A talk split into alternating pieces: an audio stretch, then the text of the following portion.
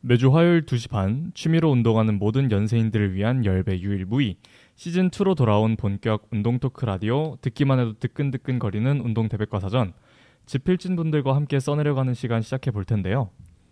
우선 오프닝 곡 하나 듣고 가시겠습니다. 참고로 방송에 송출되는 모든 노래는 제가 운동할 때 실제로 듣는 playlist에서 뽑은 곡들입니다. 쉬는 시간 심심할 때나 마지막 힘이 다하기 전에 도움이 되는 제 취향의 곡들이니까 즐겁게 들어주셨으면 좋겠습니다. 첫 곡은 아이브의 Either Way 들려드리겠습니다.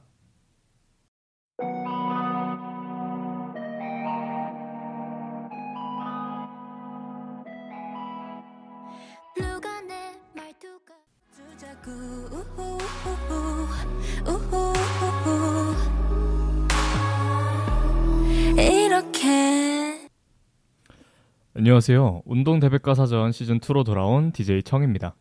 본 방송의 청취 방법을 안내해 드리겠습니다. 운동 대백과 사전을 PC나 스마트폰에서 실시간으로 청취하시고 싶은 분들께서는 매주 화요일 14시 30분 yirb.연세.ac.kr에서 지금 바로 듣기를 클릭해 주시면 되겠습니다. 만약 방송을 놓치셨다면 사운드 클라우드에서 yirb를 검색하셔서 저희 방송을 비롯한 옆 방송의 녹음본을 들으실 수 있으니까요. 많은 관심 부탁드립니다. 저작권 문제로 다시 듣기에서 제공하지 못하는 음악의 경우 사운드 클라우드에 선곡표를 올려드리도록 하겠습니다. 자, 5개월 거의 반년 만에 다시 운동 대백과 사전 시즌 2로 돌아왔습니다. 와! 자, 오랜만에 돌아오기도 했고 처음 들으시는 분들도 계실 테니까 본 방송에 대해 제대로 소개하고 가보도록 할게요. 어, 운동 대백과 사전 시즌 죄송합니다. 원은 운동과 관련된 여러 단어에 대해 정의해보는 시간을 가졌는데요. 어, 이번에 시즌 2에서는 어, 맨몸 운동, 러닝 등 다양한 운동을 주제로 선정하여 그것에 대해 알아보면서 관련된 경험을 풀어보는 내용으로 진행하려고 합니다. 그리고 운동 대백과 사전이라는 제목에 맞도록 방송 말미엔 주제로 선정된 운동을 한두 마디로 압축해 정의해보는 정의하는 시간을 가져보도록 할게요. 요거는 시즌 1이랑 동일하죠. 오프닝 멘트에서도 말씀드렸듯이 방송의 컨셉이 일종의 오디오 사전을 작성하는 것이다 보니까 여기선 청취자 여러분들을 지필, 지필진 분들이라고 부를 겁니다. 앞으로 즐거운 사전 편찬 시간이 될 수 있도록 열심히 진행해 보겠습니다.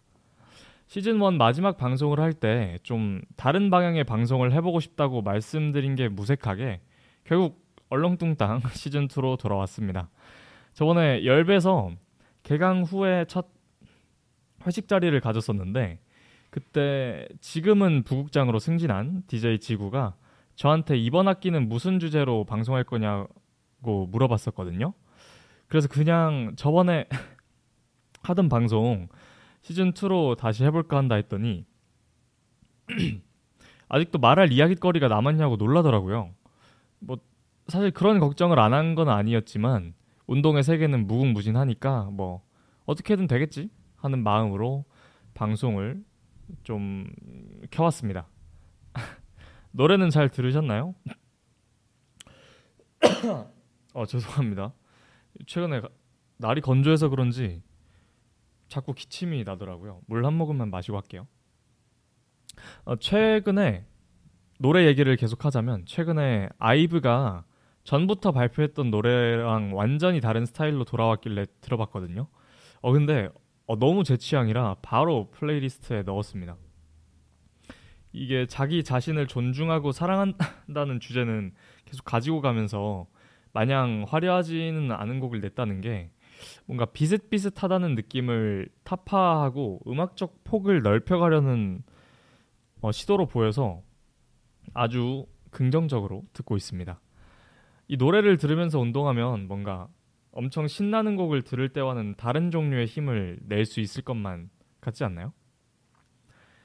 어, 다들 방학이랑 추석 그리고 한글날 연휴 동안 운동 많이 하셨는지 모르겠어요. 혹시 명절 음식 엄청 드시면서 불어난 몸무게 후회하고 계신가요? 걱정 마세요. 지금껏 운동하는 습관을 잘 다지셨다면 결국 에너지로 태우거나 근육과 맞바꿀 재료를 잠시 비축한 것뿐이니까요. 어, 운동을 잘 안 하신다면 음, 본 방송이 지필진 여러분이 흥미가 가는 운동을 찾아 한번 도전해보는 계기가 될 수 있기를 바랍니다. 여담이지만 전 이번 추석에 그냥 기숙사에 박혀 있었어요.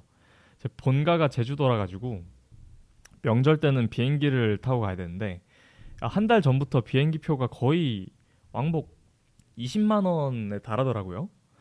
그래서 일단 반 포기 상태였는데 그래도 오히려 날이 가까워지면 취소표나 그런 게 생겨서 값이 떨어질 수도 있으니까 혹시나 하는 마음에 그 힐끗힐끗 계속 홈페이지에 들어가서 확, 확인을 해봤거든요. 근데 뭐 어림도 없더라고요. 이게 KTX 같은 기차를 타고 고향을 가시는 분들은 아마 다 공감하실 거라 생각해요. 차라리 뭐 그게 더 나을 수도 있는 게 차라리 육로로 갈 수 있었으면 이번 연휴는 길, 길었으니까 좀 오래 걸려도 그냥 다른 이동 수단을 찾아보기라도 했을 텐데 저는 비행기를 못 탄다고 배를 타긴 좀 그렇잖아요. 그래서 어 사실 작년 추석 때는 제가 비행기 표를 제주 출발 서울 도착으로 되게 바보같이 잘못 사는 바람에 못 갔었는데 이번에도 그런 실수 때문은 아니지만 못 가게 됐습니다. 부모님께서는 그냥 그러려니 하시더라고요. 어, 지금껏 꾸준히 명절에는 가족이랑 보냈는데 6일 동안이나 기숙사에 있으려니까 와 저도 엄청 집돌이긴 하지만 좀 지치긴 하더라고요. 그냥 운동하고 뭐 블로그에 글 좀 쓰고 책도 읽으면서 보냈습니다. 그래도 아주 여유가 많아서 맛있게 운동할 수 있었으니까 나름대로 연휴를 알차게 보냈다고 할 수 있겠네요. 자, 여담은 여기까지 하도록 하고 본격적으로 오늘의 주제에 대해 집필해보는 시간 가져보도록 할게요. 오늘의 주제, 주제는 맨몸 운동입니다. 저한테는 아주 각별한 운동이죠. 2021년 팔굽혀펴기 하루에 100개 채우기로 운동을 시작했거든요, 저는. 중간에 헬스장에도 잠깐 가볼까 하기도 했는데 어 그 집 밖을 나서는 게 그렇게 귀찮더라고요. 그래서 뭐 헬스장 등록비도 등록비고 뭐 이런저런 이유로 어쩌다 보니까 지금껏 맨몸 운동만 고수하고 있습니다. 맨몸 운동을 제대로 설명을 드려볼까요? 맨몸 운동은 말 그대로 맨몸으로 하는 운동을 지칭합니다. 영어로는 보통 캘리스테닉스라고 부르는데 캘리스테닉스의 사전적 의미는 찾아봤더니 미용 체조더라고요. 뭔가 상의 탈의하고 불끈불끈한 느낌으로 턱걸이를 할 것만 같은 맨몸 운동에 비해 미용 체조라고 하니까 갑자기 좀 여리여리한 느낌이 들지 않나요? 예, 살짝 어색하지만 그래도 아주 빗나간 말은 아닙니다. 맨몸 운동의 목적 중엔 당연히 미용이 포함되어 있고 기구를 거의 안 쓴다는 점에서는 체조가 맞으니까요. 뭐 보디빌더를 헬스하는 사람들의 정점으로 본다면 비슷한 맥락으로 체조 선수를 맨몸 운동러들의 정점으로 볼 수 있기도 하고요. 아무튼 체조라고 하면 단번에 어떤 느낌인지 와닿을 거예요. 바벨, 아령과 같은 도구 없이 오로지 신체 혹은 철봉 정도만 활용하는 운동을 맨몸 운동이라고 지칭할 수 있겠습니다. 어, 러닝이나 클라이밍 같은 운동을 왜 맨몸 운동이라고 부르지 않는지 아시겠죠? 이게 체조랑 결이 살짝 다르기 때문이에요. 맨몸 운동의 목적에는 크게 두 가지가 있습니다. 하나는 앞서도 말씀드린 미용이고요. 모든 모든 운동까지는 아니지만 대부분의 운동에 해당되는 어, 목적이죠. 나머지 하나는 유연성, 민첩성 등 전반적인 신체 활용 능력 향상을 꼽을 수 있습니다. 어, 이렇게 말씀드리면 신체 활용 능력 향상은 헬스도 마찬가지 아닌가요? 라고 의문이 들 수 있어요. 그런데 신체 일부 근육을 targeting해서 그곳의 근육량을 늘려 더 큰 힘 또는 부피를 얻고자 하는 헬스, 즉 바디 빌딩과 달리 자신의 몸무게를 활용하는 특성상 맨몸 운동의 동작들은 온몸을 활용하는 경우가 많습니다. 가장 기본적인 동작인 팔굽혀펴기만 해도 가슴, 삼두, 그리고 코어까지 활용하는 운동이라는 거 알고 계셨나요? 팔굽혀펴기 할 때 자꾸 허리랑 다리가 아래로 처지는 이유는 팔과 가슴에 신경 쓰느라 배에 코어에 힘을 주지 않았기 때문입니다. 예, 생각보다 코어 힘이 필요한 동작이에요. 그렇다 보니까 아무래도 집중도가 높은 바디빌딩보다는 상대적으로 몸 전체를 활용하는 편이죠. 어, 굳이 따지자면 헬스보다는 전신을 써야 하는 클라이밍에 더 가깝다고 볼 수도 있겠네요. 그렇기에 그래서 맨몸 운동을 하면 신체의 협응력이 좋아진다고도 합니다. 협응력이란 신체의 신경기관, 운동기관, 근육 따위가 서로 호응하며 조화롭게 움직일 수 있는 능력을 일컫고요. 어, 맨몸 운동의 정의와 목적은 이 정도로 정리하면 될 것 같습니다. 잠시 노래 하나 듣고 돌아오도록 할게요. 어, 1부를 마무리하는 곡은 요즘 제가 푹 빠진 가수 한로로의 사랑하게 될 거야입니다. 영원을 꿈꾸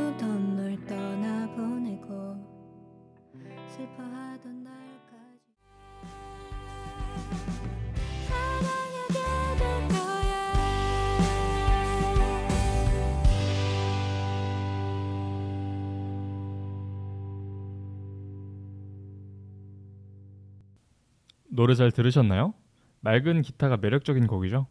즐겁게 감상하셨길 바랍니다. 어, 1부에서 맨몸 운동의 정의와 목적에 대해 말씀드렸으니까 2부에선 운동의 장단점에 대해 말씀드려 볼까 해요. 우선 장점은 장비가 필요 없다는 점이죠. 솔직히 어떤 운동에 갖다 대도 꿀리지 않는 아주 강력한 장점이라고 생각합니다. 하다못해 러닝도 신발이 필요한데 반해 맨몸 운동은 팔굽혀펴기, 스쿼트, 런지 등등 지금 바로 바닥에서 할 수 있는 동작이 차고 넘칩니다. 사전에 필요한 것이라곤 충분한 스트레칭밖에 없죠. 덕분에 딱히 넓은 공간을 요구하지도 않고요. 사실 딱 하나 필요한 장비가 있긴 합니다. 철봉 아니면 턱걸이 바가 필수입니다. 다른 동작들은 몰라도 턱걸이는 효과가 너무 좋아서 맨몸 운동하는 사람 치고 안 하는 사람이 없거든요. 어, 다만 문틀 철봉처럼 작은 공간에서도 설치할 수 있는 장비도 많으니까 뭐 큰 문제는 되지 않는다고 개인적으로는 생각합니다. 뭐 정안안 된다면 동네 공원에 하나씩 있는 철봉을 활용해도 되고요.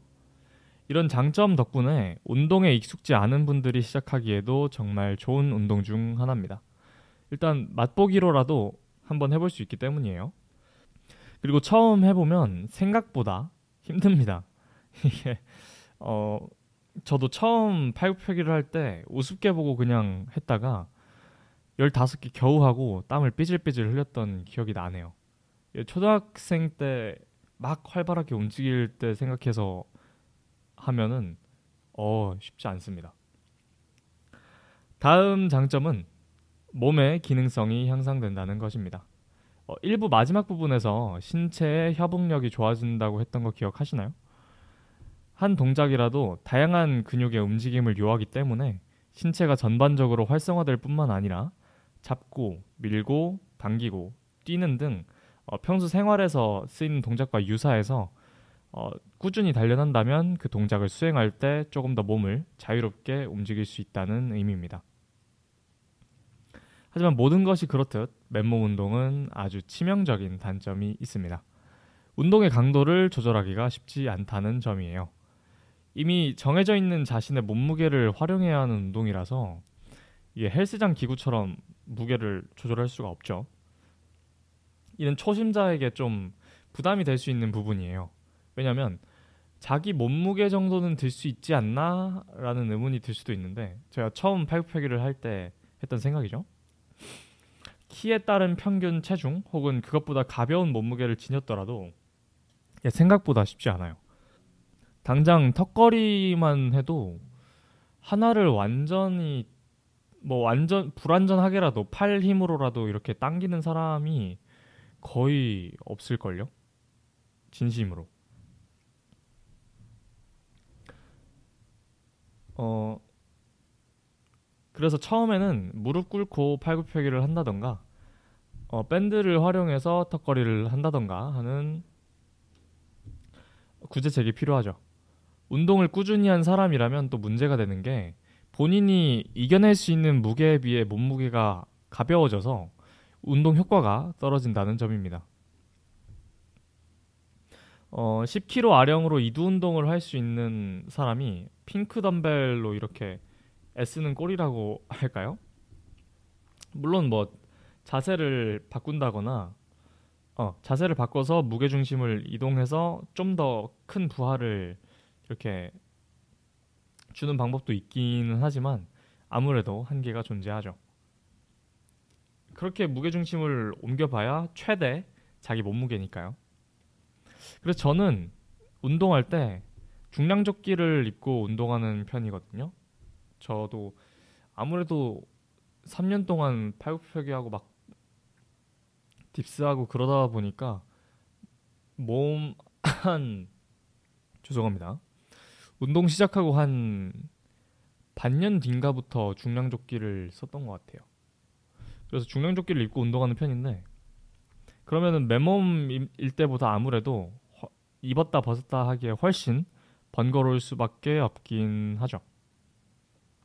여기서 파생되는 단점이 하나 더 있는데요. 바로 하체 운동의 어려움입니다. 상체, 특히 턱걸이 같은 동작은 웬만큼 운동하지 않는 이상 완전히 적응하는 데는 생각보다 오래 걸리거든요.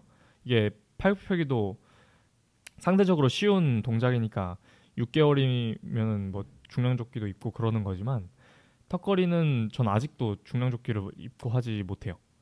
지금도 10개 땡기기 힘듭니다.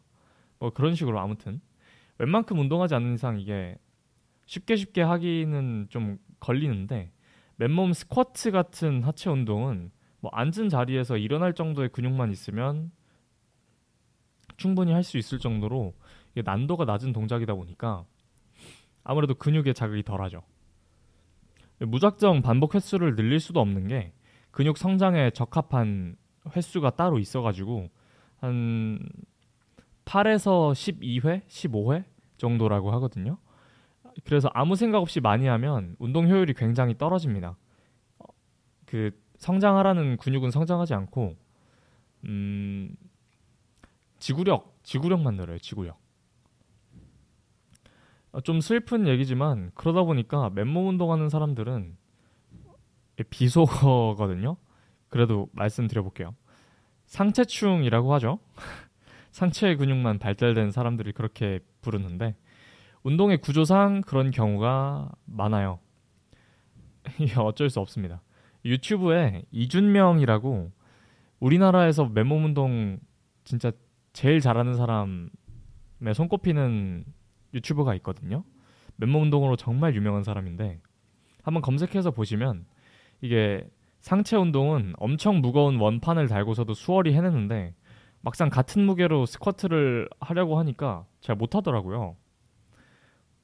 뭐 그런 식으로 아무래도 상체만 어, 더 하체에 비해 많이 발달하는 경우가 많죠. 저도 그래서 하체는 항상 어떻게 해야 하나 걱정하는 중이긴 해요.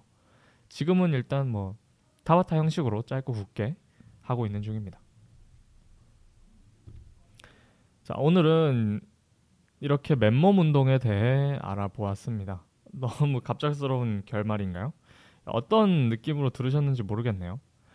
아무래도 이게 제가 하는 운동이라서 좀 더 신나게 말씀드린 것 같은데 신나서 말씀드린 것 같은데 아주 매력적인 앞서 말씀드린 단점에도 불구하고 초보자가 시작하기에는 그래도 가장 적합한 운동이 아닌가라고 생각하고 있습니다. 아주 매력적인 운동이란 걸 알아주시길 바랄게요. 그러면 마지막으로 맨몸 운동에 대해 정의를 내리고 방송 마무리 짓도록 하겠습니다. 맨몸 운동 명사 딱히 챙겨야 할 장비 없이 그저 한 몸 누일 공간만 있다면 바로 시작할 수 있는 운동. 한 동작에 다양한 근육을 쓰기에 신체의 협응력이 향상된다는 장점이 있으나 무게를 마음대로 조절할 수 없다는 단점을 지녀서 일정 수준에 도달하면 적절한 방안을 마련할 필요가 있음. 이 정도로 정리하면 될까요? 오늘 운동 대박 대백과사전 시즌 2는 여기까지고요. 마지막으로 들려드릴 곡은 347A단의 Dancing in My Room입니다. 모두 집필하시느라 고생 많으셨습니다.